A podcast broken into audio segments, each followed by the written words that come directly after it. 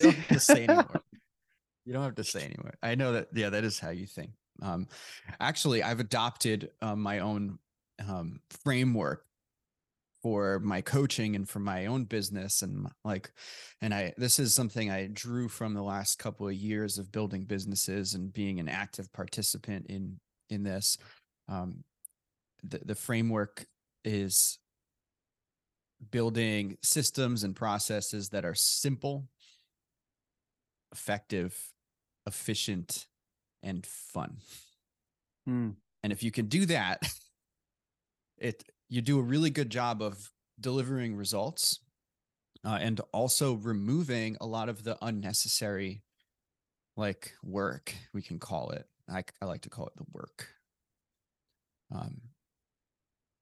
From what I see, that's your goal too. It's, let me do this, like, let me make it easy, you know?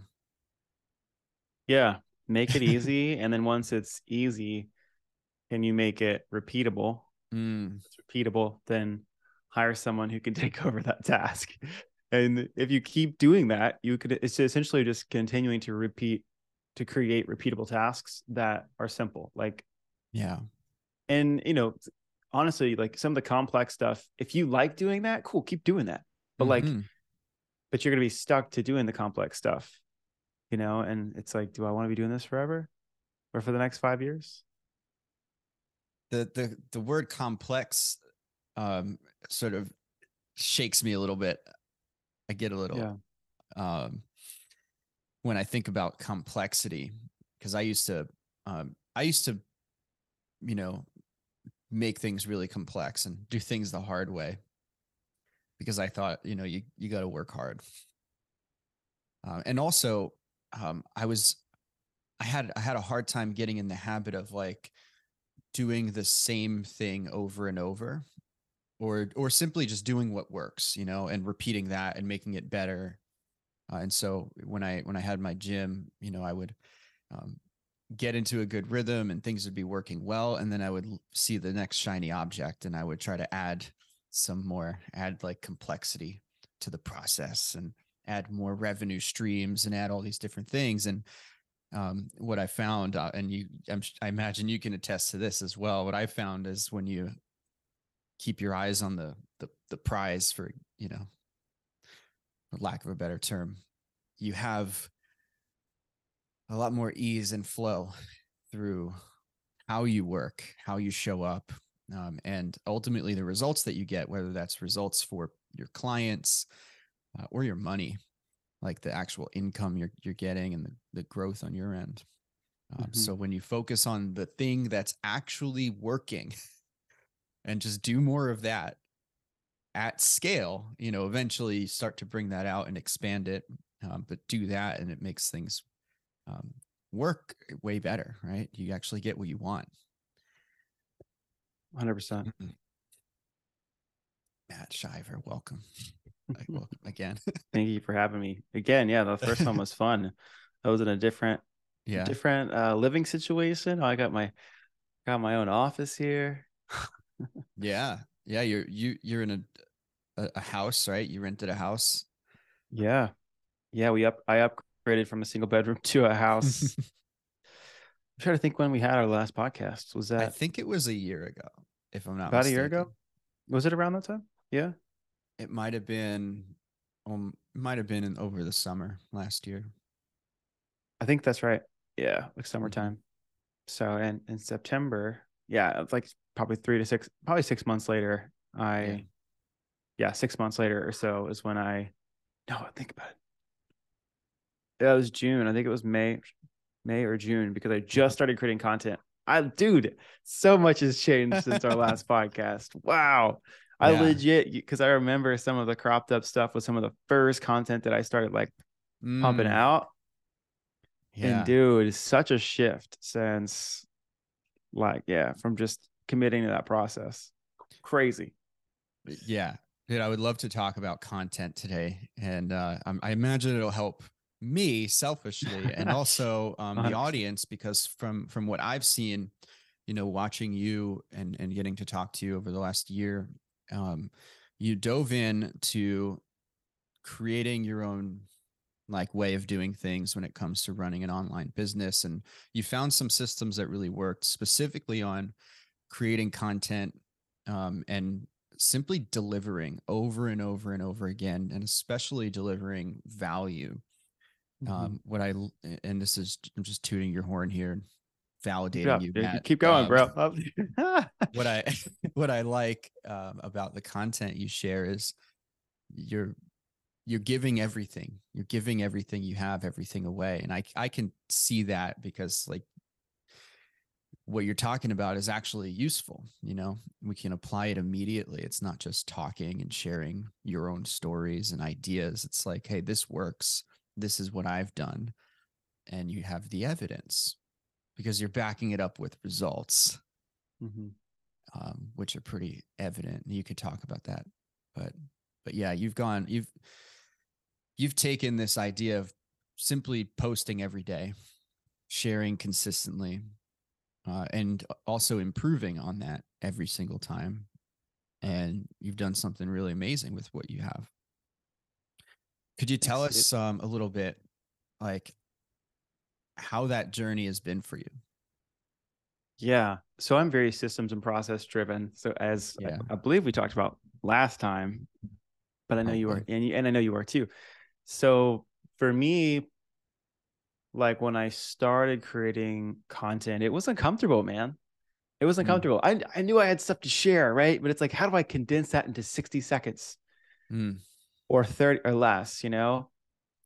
And at the start, I had no idea what my audience wanted to hear. I didn't know what my message was. And at the time, I didn't have like a productized offer because I was still in this discovery phase. I was doing some one-on-one consulting. That was primarily my primary gig. So I didn't have like a service or offering that solved a specific problem for a specific person. It was just like, these are the things that I like to talk about, you know? So like, which I think is normal for a lot of people when they get started with creating content.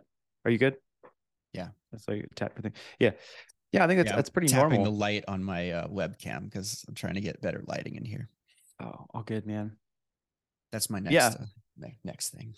Dude, I've got a or you could get a little, I'll show this to you. Anybody who's watching. Do you have a box light? One of those like, and it's not soft light. I've got two, but I also have a window. So like if the window's good, then I don't turn the other side on. But Anybody, I don't know if this is going to be, it can be watched virtually or just audio, but let's go back to the content. So you keep going. You didn't know if anyone was like listening, or you didn't know if you were, what to really share, but you were sharing. Totally. And I think that's really normal. It's like, especially as you start creating content, or a new business, you may kind of be unsure of who is this message for. So I just created for 90 days, posted consistently on topics that I imagined, people wanted to hear about. And after that 90 days, you can see, okay, what got more likes, what got more shares, what got more saves, and then just recreate that same thing. Like there's one client that I work with. He had one of his reels went viral, and he continues to reuse the same hook like multiple times a week. And it's the same hook. He'll change it just a tiny bit, but he's like, if this works and the algorithm's going to take it and show it to a bunch of people, I'm just going to keep doing this thing. And I think what a lot of us think, and I have to remind myself this, is like when we're creating content, we don't have to recreate the wheel. We can say the same thing every single time, or we can say the same, like maybe you have a content plan every Monday. I'm going to tell the whole world why eating carbs is stupid. I'm just kidding. But like that could be your Monday post, is I'm going to throw rocks. Animal crackers, eating carbs is stupid. I am just joking, but like if that's part of your brand, if you're like full carnivore or slash, keto, every Monday you could throw a rock. That could be your thing, and just keep doing that. But I think when we think of content, and why a lot of people get turned off by the idea of it, is that, oh, it's got to be new. I gotta think, I gotta create, as opposed to being like, well, what are the main pillars, or the main, not even pillars, what are the main, just get rid of all of the, because that adds more complexities too, still, even if you have, content pillars, it's just whatever. Like, what are the main problems that your people have? For me, it's like, all right, they're having a hard time getting enough leads, so booking calls. They're having a hard time creating social media content. They're having a hard time, like, just growing their business. And, you know, I'm just going to just, when I think of, when I think of, all right, what am I going to create this week? I just think of the problems they're having, and I just give solutions to those problems. Mm-hmm. And I just keep repeating the same thing. It's like, all right, the problem is trying to grow your business. Cool. What's one way they can grow their business? All right, cool. And I don't think too much about it. Like, I don't put a ton of time into like market, like looking at market research, looking at like, you know, content research. It's like, all right, if I know my ideal client well enough, I'm just going to speak to them in my content and keep refining that. Like, I'm going to say I don't spend a lot of time on it. Like, I do spend a decent amount of time thinking about what I'm going to say, but I've done it at this point now for probably 9 months or so, maybe not 9 months, 8 or 9 months. And I've got a really good idea of that process. Like, I've done it so many times. I've got a system in place of here's how I create content. Here's some of the topics I talk about. And it's not as draining as it was when I first started, but when I first started, it was, you know, it was like, what am I doing? You know, it's like a new action. Like, you go to the gym for the first few times, you haven't been a while, you're going to be super sore, be tired, you know, but give that a few weeks. You'll be like, damn, I feel way better than I've ever felt, you know? Yeah.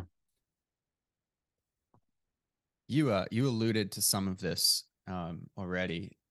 What are some of the myths about creating content that simply aren't true? One of them that comes to mind, and maybe we could expand on this, is like you said, needing to be creative and always create something new. Like, that's definitely a myth. Yeah. You know, what are some of the other ones that you can think of that would stand out to you, or you see with some of your clients? I see. Oh, that's good. There's a few. There's so many, but I think one of them that comes up is, well, it comes down to like knowing your audience, because when I started creating content, I was trying to prove myself, right? Like this was like me in 2015 through 2020, 2015 and 2020, those 5 years of me creating content were just like, let me talk about this periodization technique that will instantly add X percentage to your, you know, bench press. But really, I was just talking to other strength coaches and other trainers to show them how smart I was. It was like for their stamp of validation. So the myth or the thing is, like, it can be so simple. Like, hey, here's 3 reasons why carbs are good. You know, like, it does. And saying it literally like a 4th grader. Because it gives you more energy to do blank. Like, it doesn't need to be like, because it goes through the process of if you don't have it, you're going to go through not glycolysis, gluconeogenesis. Who gives a fuck? You know, but it's like, well, you know, it doesn't matter. But yeah, you know, but often that's where you want to go. Yeah. It's like, I want to prove and show you that I read this study that showed this, and they showed a 14% increase over here, and this did this, and it's like, no, bro, just be like, because it's good. And if there is science, be like, it showed a 14% increase in blank. But how simple can you make it to where people will actually, because they're scrolling so fast, if they can just read it in 2 seconds, they got it, as opposed to, or listen, they got it. They don't have to think about, now, what did he mean by that? Oh, what is gluconeogenesis? Let me go look that up. Like, nobody's going to do that. They're scrolling on social media. Yeah. You know what I mean? That's an interesting thing, and I've been talking to some of my clients about this recently. Like, you know, imagine put yourself in your ideal client's shoes for a moment. Who, let's say, you're serving people who, you know, in the fitness industry, and they're overweight, they don't go to the gym, like they don't work out, they don't have that habit already.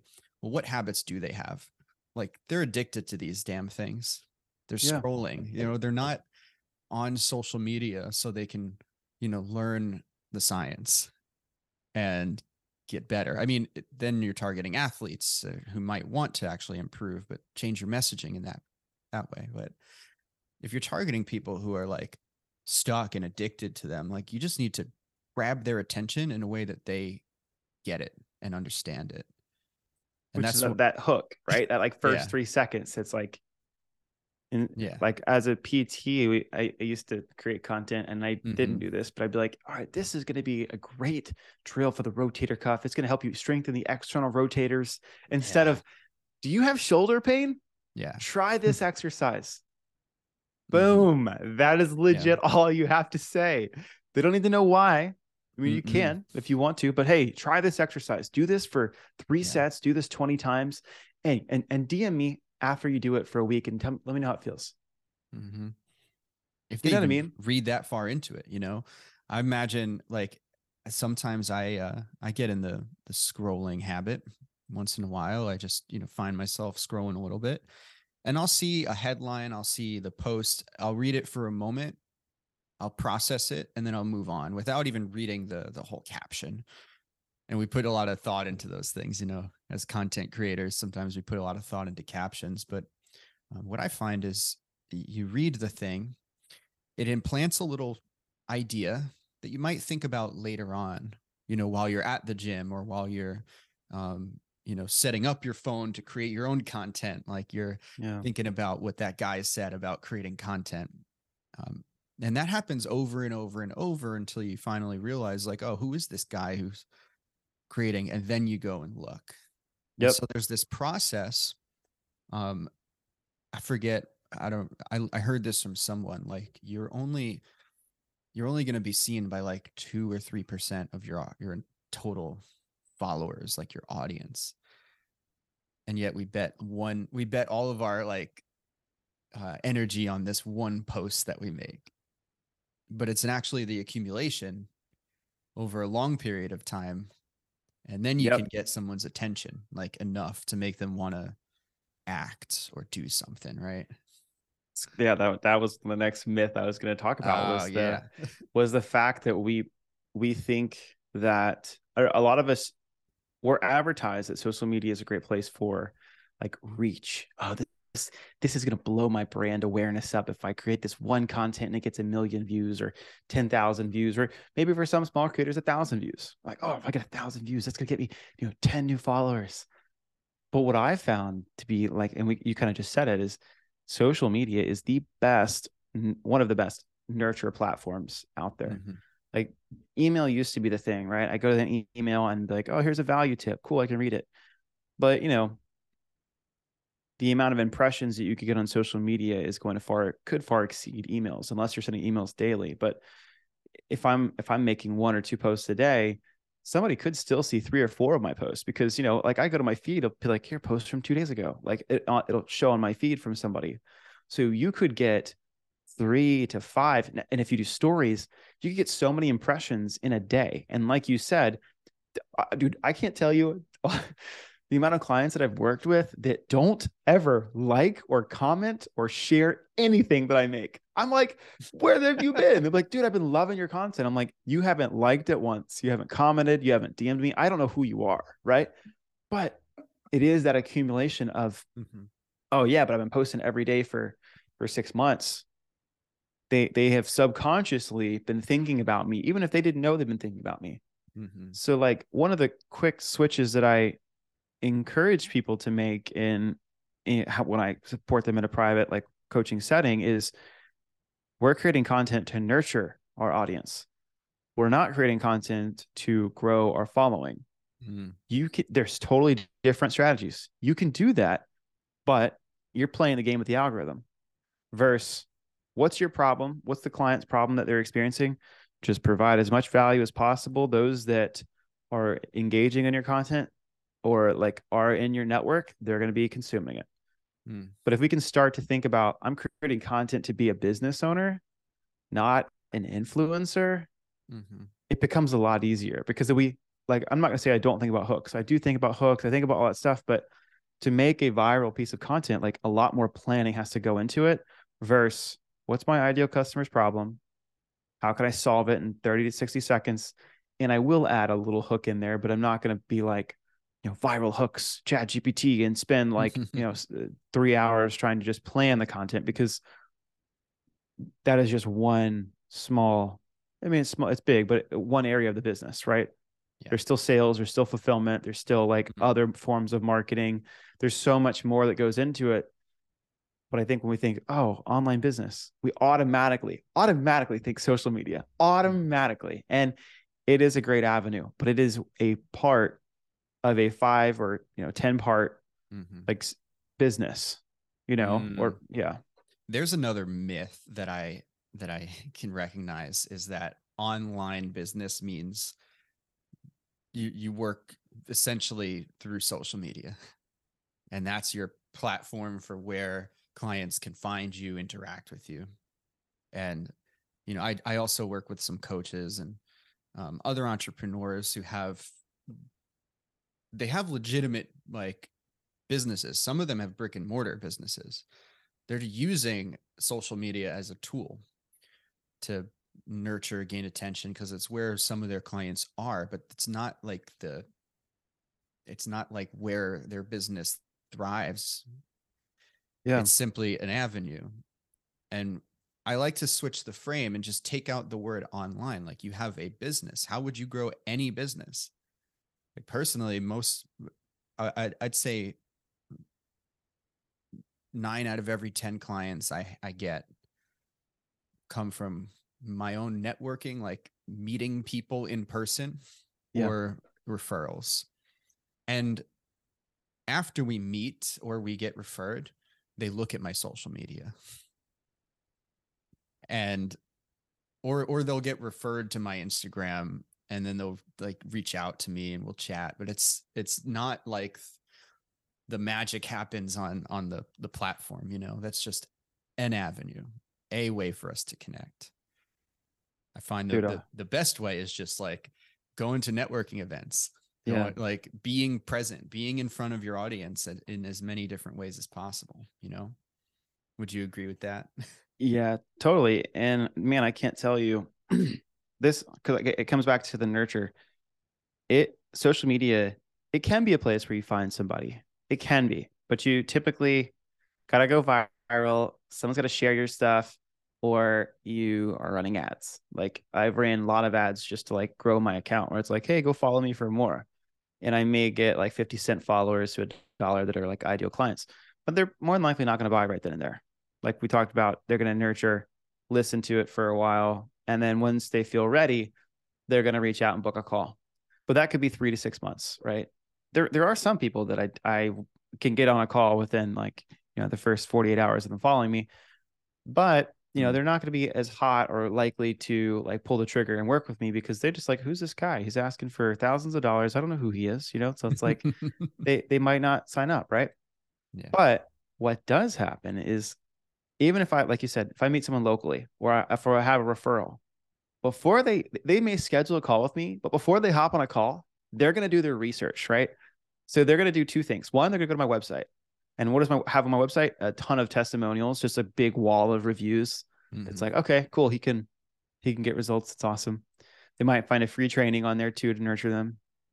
And then on Instagram and YouTube, I've just got a bunch of free value content. And I can't tell you how many people will reference specific content on those calls. Why? Mm-hmm. Because they binged my content before hopping on a call. Because let's be honest, and not everyone's this way, but I'd say a high percentage are. Most of us, before we hop on a sales call with somebody, we already know if we're going to work with them or not, or there's like, we may not know 100%, but we're kind of leaning one way or the other. Like, I know I've been that, like, I'm legit just getting on this call just to learn more about his process. I have no desire to work with him. Mm-hmm. And then there's others that are like, I just need him to take my money. Like, but social media can be the thing that helps them move that needle before they get on the call. And if you don't have social media, or you don't have a nurture platform, they're going to more than likely come on that call just being like, I just want to learn more information. Like, they've already decided I'm not making a decision on this call, or it's a no for me. I just want to hear about what he's doing. Mm-hmm. That lesson that you just shared is can save people a lot of time and a lot of energy and stress if you can figure that out very quickly on a sales call. I like how you said, before someone hops on a sales call, they already know whether or not they want to work with you. I like to think of it as they already know whether or not they want to solve this thing right now. They want to solve this problem. And if you've done a good enough job of demonstrating that you can help them solve the problem, then you're more likely to like bring them on as a client. Yeah. But that comes down to like actually providing some value, which, you know, a lot of people really don't. They don't really provide upfront value, whether that's like through how you're doing it with like creating a ton of content that's actually useful for people that they can, you know, binge on and, you know, be hungry for more, I imagine, or want to go directly to the source, or by, you know, getting on a free call with this person and, you know, letting them know like, this is not a sales call. I'm just looking to help you out. Where you can save people a lot of time and energy if you can get to that point right away. You know, I've definitely gotten on calls with people, and then at the end of the call, you ask for the sale. This was before I had like a really cleaned up sales process. Yeah. And I'd get to the end and they're like, oh, you know, I was just looking for information. Like, I don't really want to do anything with this. Like, oh, so then we just wasted the last hour. That's what I'm hearing. Yeah.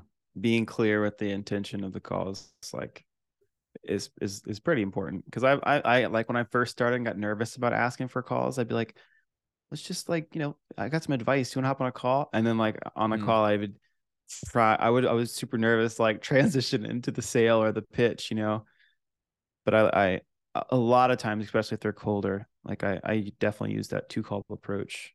You do? Yeah. Yeah. Unless, well, it depends, right? So like if they've already, it depends on what they've seen. So like if someone comes in from an ad and they watch a 10-minute video and they've already heard my pitch, everything but the price. Like, you know, like, hey, this is my guarantee. This is what you're going to get. Da, da, da, da, da, da. Those people I schedule 45 with, because if they book the call themselves too, they're clearly interested in the offer. But if I meet someone on social media at this stage, if my volume increases, it might change. But if I meet somebody who's engaging in my content or someone who follows me and we have a quick call, like, you know, connection and we're messaging back and forth, I typically do position that 15-minute, like just value call, but also just to see like, what are you working on, man? Yeah. Cause like I could have that. And I sometimes still do have that conversation. What are you working on? What are your goals? Da, da, da. I can have all that in the DMs, but sometimes if it's a busy person, like a 15-minute call is just like, hey, let's just jam through all these questions I would ask you in the DMs. I can ask you in person. And also you can get to know me, you know, you get to know my energy, like, cause who we are on social media is often different than who we are in like a slower setting. Cause dude, I make a reel. I'm like, all right, y'all, I just had a shit ton of caffeine and you know what I mean? But it's like you're on drugs, like to get your like 60-second clip done. But when you meet me in person, like for me personally, like I'm a lot slower. Like I listen more than I speak in like normal settings and in coaching settings. Like I'm a listener, like more than I am like, you should do this, you should do this. Da, da, da, da, da. Like that's not my vibe, but you wouldn't know that until you got on a call with me. And I'm not talking most of the, you know, connection or sales call. I'm just listening. You ever shock people?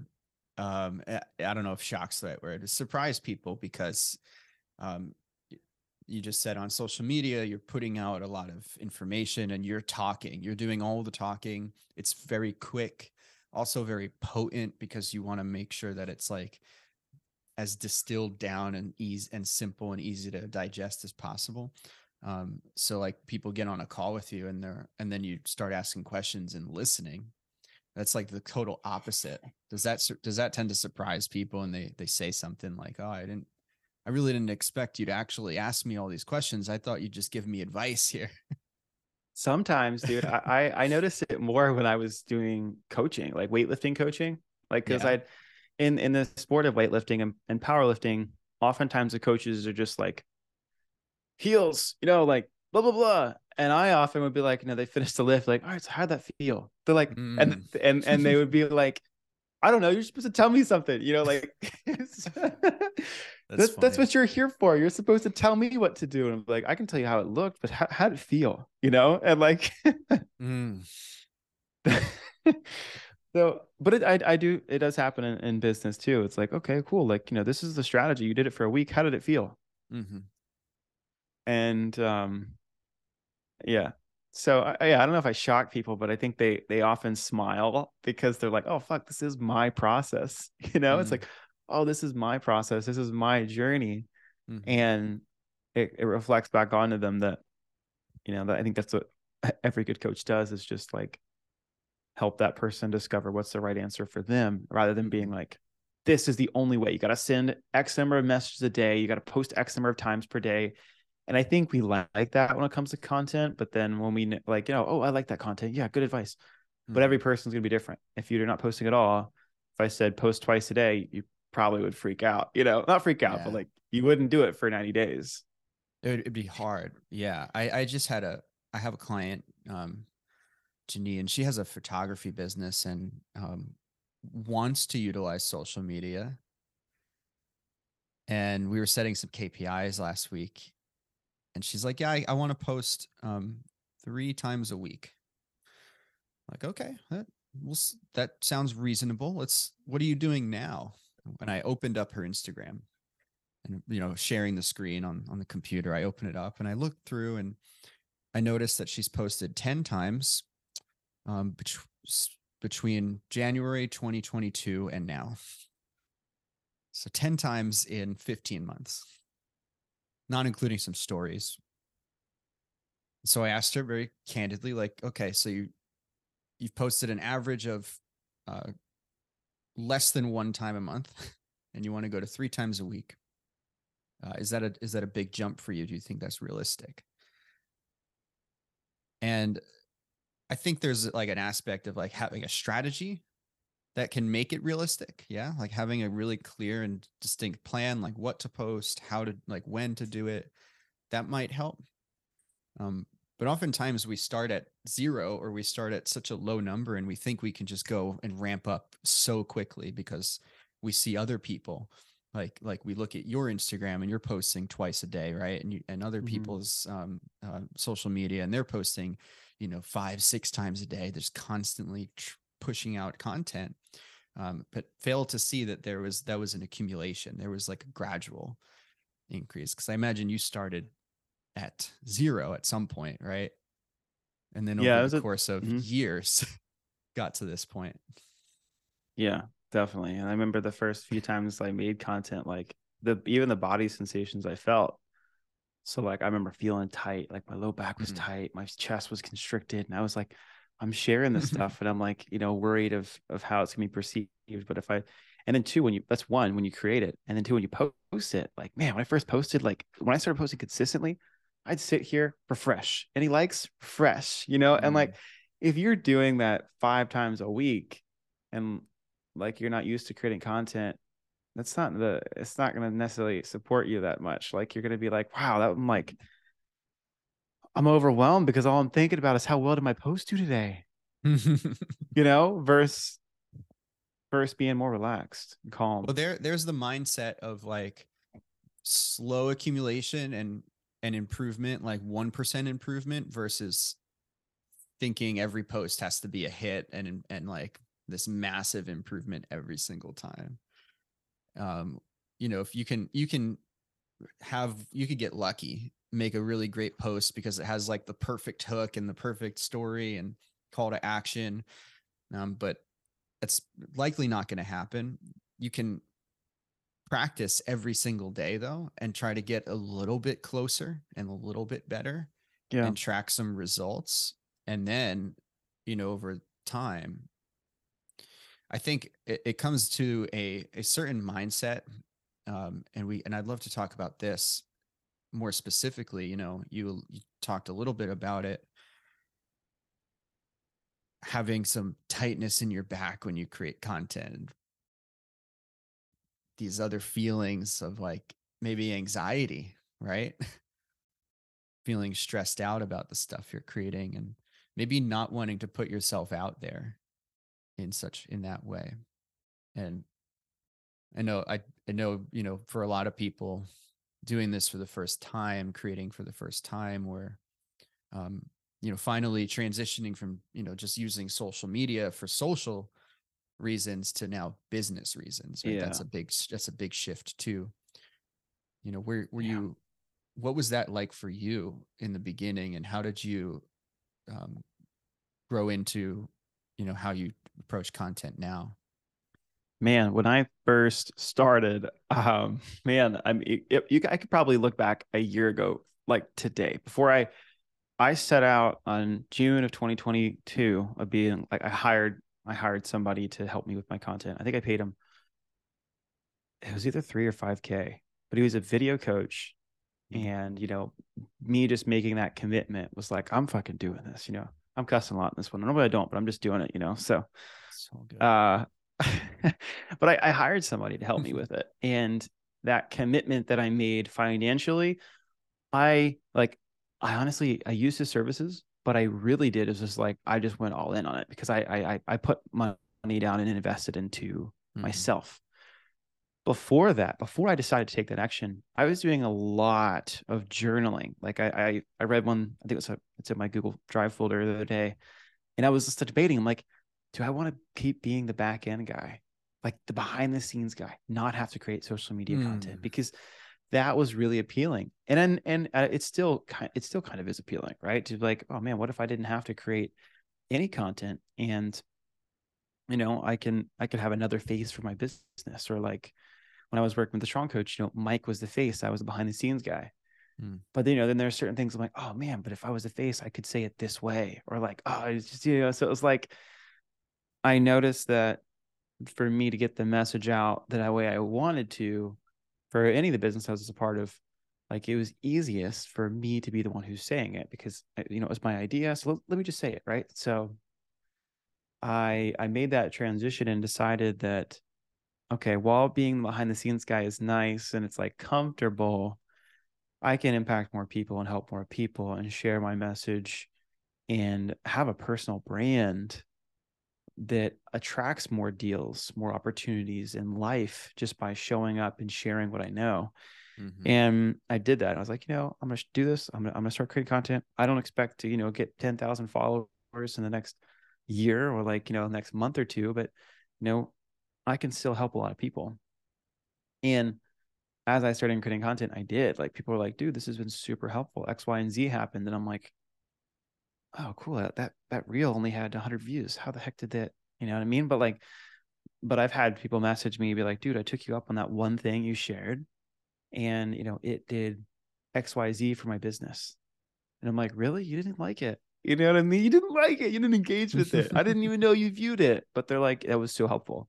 And I get those messages, not all the time, but I'd say I probably get at least like probably one every week or two where someone's like, dude, this was super helpful. Thank you. I don't know if I just want to say that, you know, your content's been good.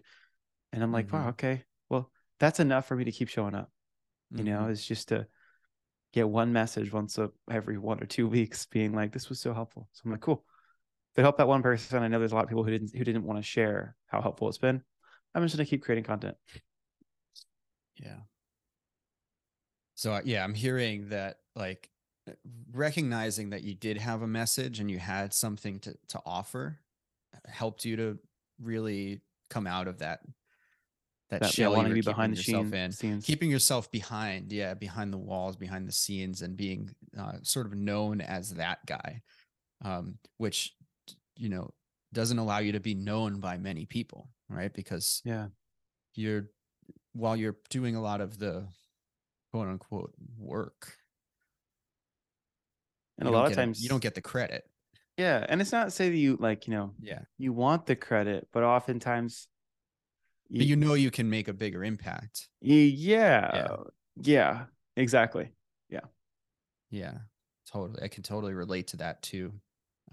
I wrote down, actually, when you started talking, I wrote down this phrase, known for content. And we've been talking about content for the last 37 minutes or so. Yeah. Is that what you want to be known for?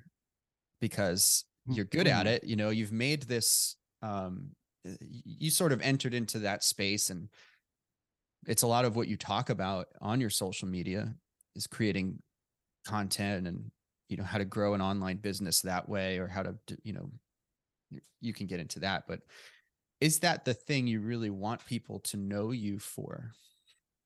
That's a good question. Not what is, you know, what is the thing? This is a great question. So I've been pondering this, and content is definitely not my thing. Like I wouldn't say not my thing. Like I'm decent at it. I don't get a ton of views, but like I'm very process driven. So like for me, I honestly think my superpower is focus. And like a lot of that's through elimination of like what's unnecessary, what can be. Like I'm a minimalist by trait. Like I don't like having a lot of shit. Like, yeah, there's things in here. For anyone listening, you see his office. It's black and white.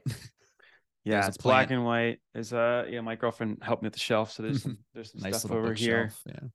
But yeah, like I like keeping things simple. So like when I help people, it's like, how simple can we make your process? Like here's like, by the time people have finished working with me, they have a daily and weekly like task management tool that's in Google Tasks.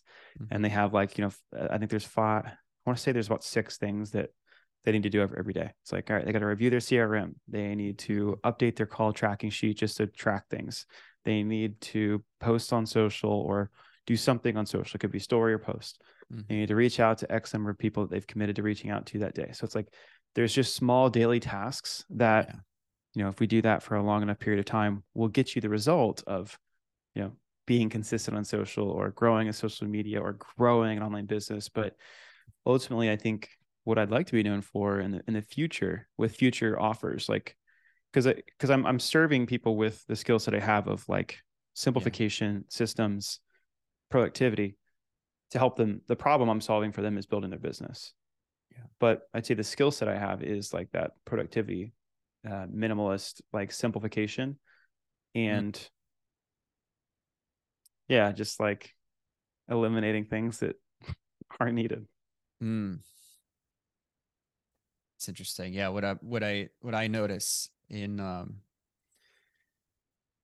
like we started with this, the word complexity, right, comes up. And you use the word focus a lot. And I noticed that in the content you share. I imagine it's intentional, by the way. You use the word focus on repeat. That's cool. So I'm glad I do, because I'm like, I don't even know if I do that. You know what I mean? Yeah. I listen for these things. I'm a big language nerd. So I listen for like repeated words and because what people typically talk about is what they represent. Speaks about them in a lot of ways, but you use that word a lot. We also talked about complexity earlier, and in the early stages, and I talked about this with Matt Gardiner the other day.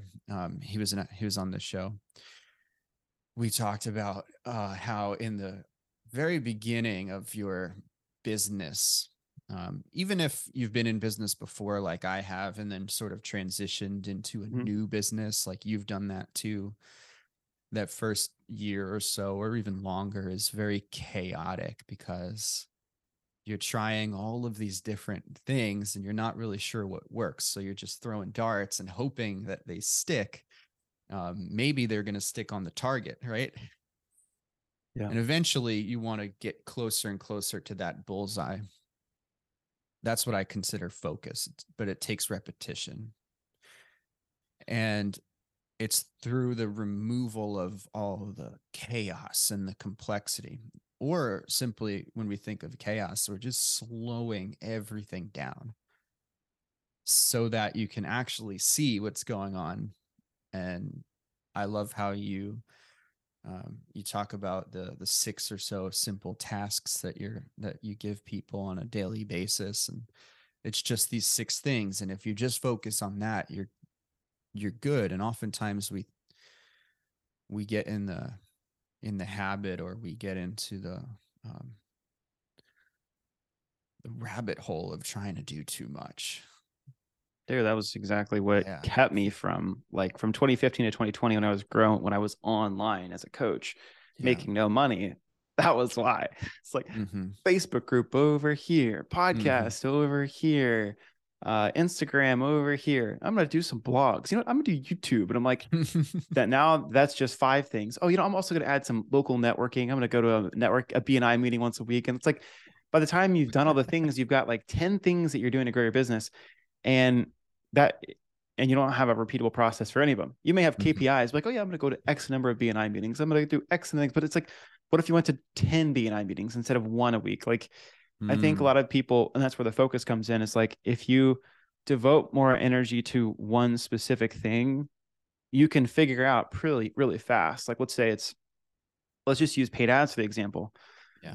All right. If I'm only spending $100, let's say, let's say I'm spending $20 a day. Yeah. And, you know, I'm also doing 20 other things. What would happen if I tried for a week, just going from $20 a day to $100 a day, and I got rid of all the other shit that I was doing? What would happen? Like, I don't know, just test it for a month, just see what happens. But yeah, that could be the one thing that you do that gives you repeatable results. If it's not paid ads, what if you went to, what if you doubled or tripled your networking events and you dropped creating YouTube or podcast content? Like, I mean, kind of what you're doing now, you're like, I'm doing 30 days of podcasting. What's going to happen? Let's find out. You know what I mean? But we have to, it's kind of comes back to the scientific method, which I'm a doctor of physical therapy. So like I learned like, you know, science. It's like, let's test one variable at a time. Let's keep things constant. This is our business model. Okay. This is the one offer we have. This is the one sales process we have. This is the one way, the, you know, general script that we, or I don't know if the script's the right word, but like, these are the criteria that we need to talk about to qualify somebody before they get on a call. So it's like, how do I book calls? And then let's say we post on social media once a day. Cool. All those things are steady. That's the business model. We're not going to touch it. Now, if we want to add in networking and, or try something else, let's just add one thing at a time and go all in on that thing and see how it does in 90 days. If it sucks, try something else or just stick to what's working. But I think we have to just like focus typically is like, what is working? Let's double it. And if we don't know what's working, let's add one variable, test it, and see if that is what's helping us grow or not. So you can only do that with data and numbers and just being like consistent, you know? Tracking. Yeah. That's what I'm hearing is the consistency with observation, which is what you do with a science experiment. You'd have to observe what's actually occurring and sort of, and compare that to your like control, right? Yeah. The control could simply be like, you know, what is possible with, you know, for example, like running ads, you know, what is possible. And then you look at where you're at and then see like, why are we off? When you can look at the data, and this is the hard part, right? Because we get really attached. We're very emotional beings, right? We often look at data and take it personally if it's not good, you know? But if you can look at it objectively for what it is, like it's just numbers on paper. I remember, you know, we do weekly or biweekly KPIs. I do that with my clients sometimes. And I was going through with someone a while back, and he was like embarrassed because he had zeros. Like, didn't reach out to anyone this week. Okay.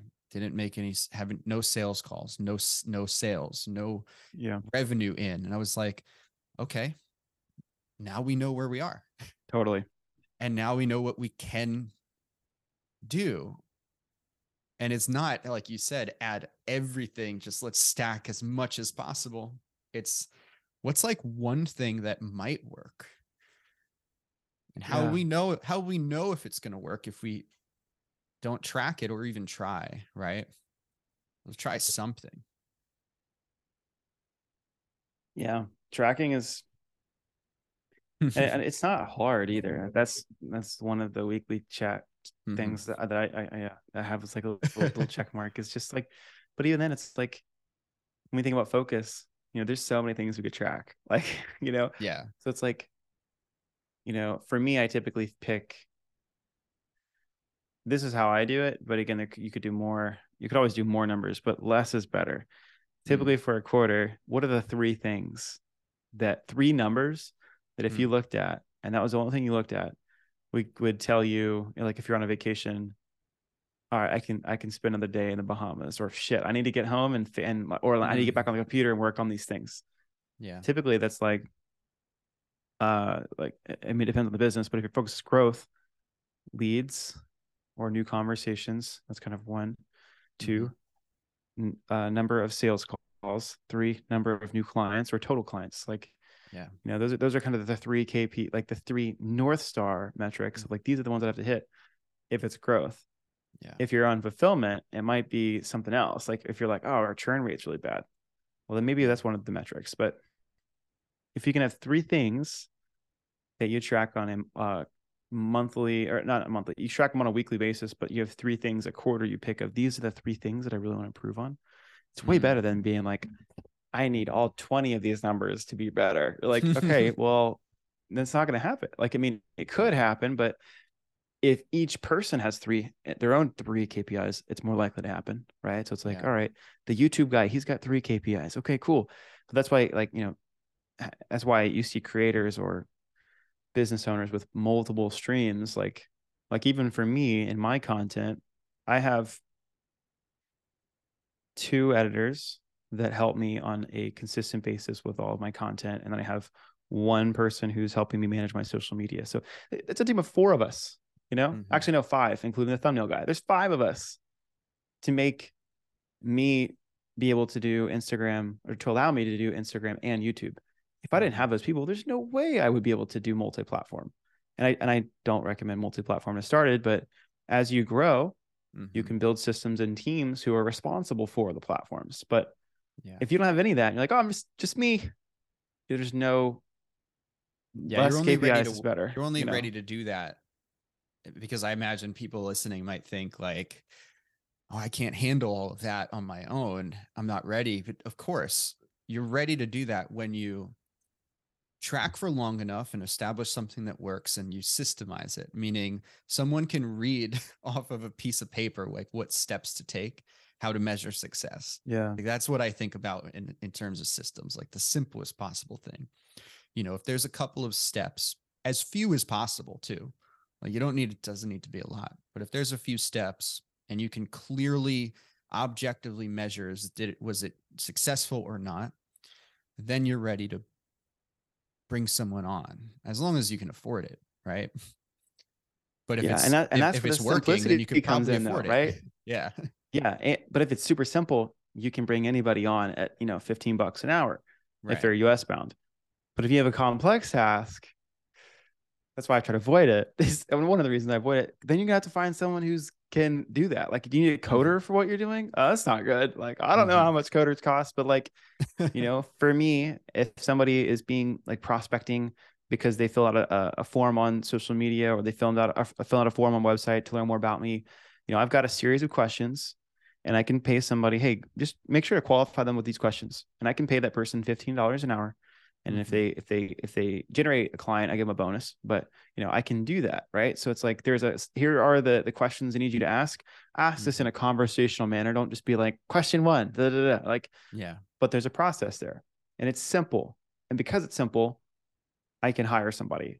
If it was complex of being like, if I didn't give them any instruction and I just hire them being like, hey, there's people who are reaching out, asking for support, book calls with them.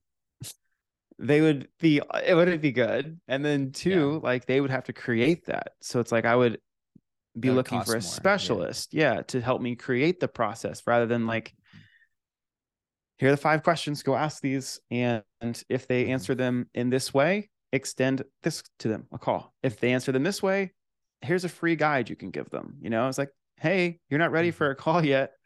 Go watch this training. Come back in 3 months after doing this thing. And if you're there, we'd love to, you know, see if we can support you. I have there's 2 more questions I would really love to ask. One of them on this topic, the topic of focus, really, because you had mentioned like a couple of different, like things people can focus on, like whether it's podcasting, blog, YouTube, Instagram, whatever it is, right? Ideally, you pick one. Yeah. How do you know which one to pick? How would someone know like which one is going to be the best one for them? That's a good question. Curious to hear your thoughts. I have some biases, but that's just from my experience, and also depends on the industry, right? So it's like, ultimately, you're going to pick the one that you have the most fulfillment out of doing and the most excitement doing. There are a lot of benefits with Instagram and Facebook that aren't on other platforms. Yeah. Because I can see who's engaging in my content, and when they are engaging, I can shoot them a message.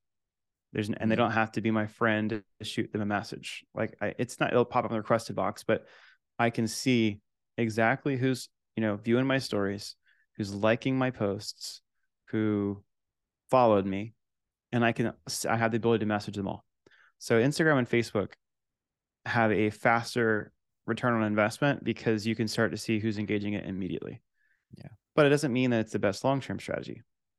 I think the best long-term strategy is a longer form channel, whether that be podcast, YouTube, or blogs. I would honestly pick more of the podcaster or YouTube. I think YouTube's one of the best ones because there's search engine features and it's a powerhouse once you get it dialed in, but that takes about 2 years to build. So when it comes to simplification and getting just started, pick whatever get started with the one that's the easiest for you to get started. If you like doing, longer form stuff, you could start a podcast, you could start, a YouTube channel. Just know that you're going to need another form of outreach or lead generation, because it's going to take 2 years for it to be your primary inbound lead, producer. So there's people who do YouTube and they do cold email as their reach out. Again, if I come back to the Instagram and Facebook, I don't need to do cold emails, cold calls, any of that, because I have DMs. So I like Instagram and Facebook because there's that feature of having the DMs, and they can just simply click your profile and be nurtured and decide, do I want to respond to this guy or not? Versus a cold email. Now they got to go to Google, type in your company's name, look you up, or find you on YouTube. So if YouTube had a messaging feature, it would be an incredible platform. And I think it is still an incredible platform, but that would make it next level, But I typically have people start on Instagram or Facebook because of that messenger feature and the ability to connect with more people. But again, if somebody's I hate these platforms, you could definitely do YouTube, you could definitely do podcasts. I would just pair it with some sort of other way for you to consistently book calls, which I think you have email, you've got cold calling. I'm not a huge fan of cold calling, but yeah, you've got emails. You could do LinkedIn outreach, but you need to have some sort of way to book calls. And I think that's the only issue with YouTube and podcasts is that you don't know who's downloading your stuff. You don't know who's viewing your stuff, unless they're commenting on the YouTube or something that for podcasts, Yeah. What I'm hearing is, and you're thinking from the perspective of how can I engage with my audience, right? How can I actually harness the attention that I'm getting and convert that into new business, right?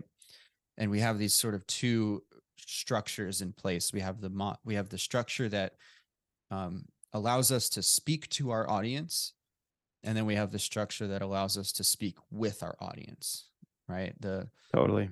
YouTube, podcasting, things like that it's the equivalent of us standing on a platform, in New York City, and people gathering around, and they watch us perform and they listen to us and they might like us and they might throw us a coin, and that's the likes and the comments. But then they walk away unless we have a way to grab their information, which is, something like an opt-in, a way to opt in, right? Yeah. Whereas Instagram, Facebook, these are platforms that you can use to two-way communicate. Yeah. Pretty easily, really easily. You could legit send a message to a stranger and be like, Twitter, hey, I see Twitter also is one of those as well. Yeah, yeah. And that's that one people don't typically message, as far from my understanding, as much as they do on Instagram and Facebook. There's more cold DMs get sent on Instagram and Facebook than they do in Twitter. So pretty fascinating. Yeah. It is. And one of the thoughts that came to mind before is, we think, you and I clearly think very strategically, we have these different parts of the business, and they all play a role, and each one has its own system and a process. And, you know, we want to strategically place them so that it all sort of works together. But for a lot of people, they may not be thinking in that way. How do you encourage people to be able to zoom out, think more objectively and strategically about their business, and ultimately about how they structure their life? Because for the most part, the audience for this podcast and your audience, like, we're working as solo entrepreneurs, online businesses, or maybe we do have a team, but we have our own businesses, and we integrate work and life together. There has to be a harmony between those things. So how do you, invite someone to approach this from a strategic point of view? Yeah. They don't already. Totally. When it comes to business, process mapping is key for me. So like when someone joins, like my container, I have two process maps that they follow all the way throughout for every content, every module. It comes back to the process map, the business model. So there's one this is the business model. Mm-hmm. This is how things happen. And on that same process model, actually, I don't know if there's another, but there's certain percentages, like, all right, 30% of people who go over here should go here. So like we have a model and a framework, and it's going to be different for everybody, but for the most part, this is the model we're using. And whenever I create content in my paid group, it comes back to that. And if it's not a part of that, I'm not going to create content around it because it's distracting. So it's like, we have a framework. This is how the business works, and mainly around growth, but I also have one for fulfillment too. So it's like, here's, if you have a one-on-one offer, here are the steps you need to take to deliver good results. They're broad, it's a framework, right? But it still helps you see it as a clear picture. And then, that doesn't matter. But those are the two big process maps that when someone signs up and works with me, or if they're doing it for their business, they still need to have that. It's like, hey, here's how we grow. And if it doesn't fit, like if there's like a box over here, it's like podcast, and it doesn't fit in with the rest of the stuff that you've got, then it's like, is this needed? Can we eliminate this? No, it's like, or is this a long-term project? Like, I'd say again, if I kind of point back to YouTube is one of my things, but it doesn't point directly back to my process map. And I think about every week, so I'm like, should I just eliminate it? I'm like, no, I need to give it 2 years. So I'm like, all right, I'll give it 2 years. And I'll probably get closer to a year. At the year mark, we'll see where we're at. If it's not gaining traction or steam and it doesn't fit back into this model, I don't want to keep doing it. You know what I mean? But it's like, I have the space for that. And that's my variable that like I'm testing right now. Right. So because it costs you very little, like energy wise, time wise. Yeah. Because I have a thumbnail guy and I have an editor. So like for me, it takes 10 minutes to record the video and then 10 minutes to watch it after, actually, because I watch it 2x speed, 5 minutes to watch it, to give any suggestions on the edits. So there's 15 minutes and maybe 10 minutes to get the thumbnail from my thumbnail guy and write the topic. So, let's just say it's 30 minutes per video max. Yeah. That's not that much, for it's an hour a week. If I'm doing 2 a week, an hour a week.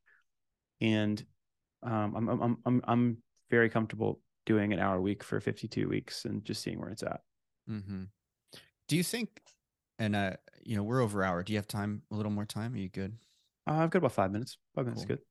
Do you think there is some value in having things like that, having a YouTube channel, because it sort of makes you appear more professional, even if it's not like doing well? I think it could. Like to have certain things, like a really buffed up website. Like people like to have websites and people like to have certain things in their business because it demonstrates some like credibility. Is it negligible?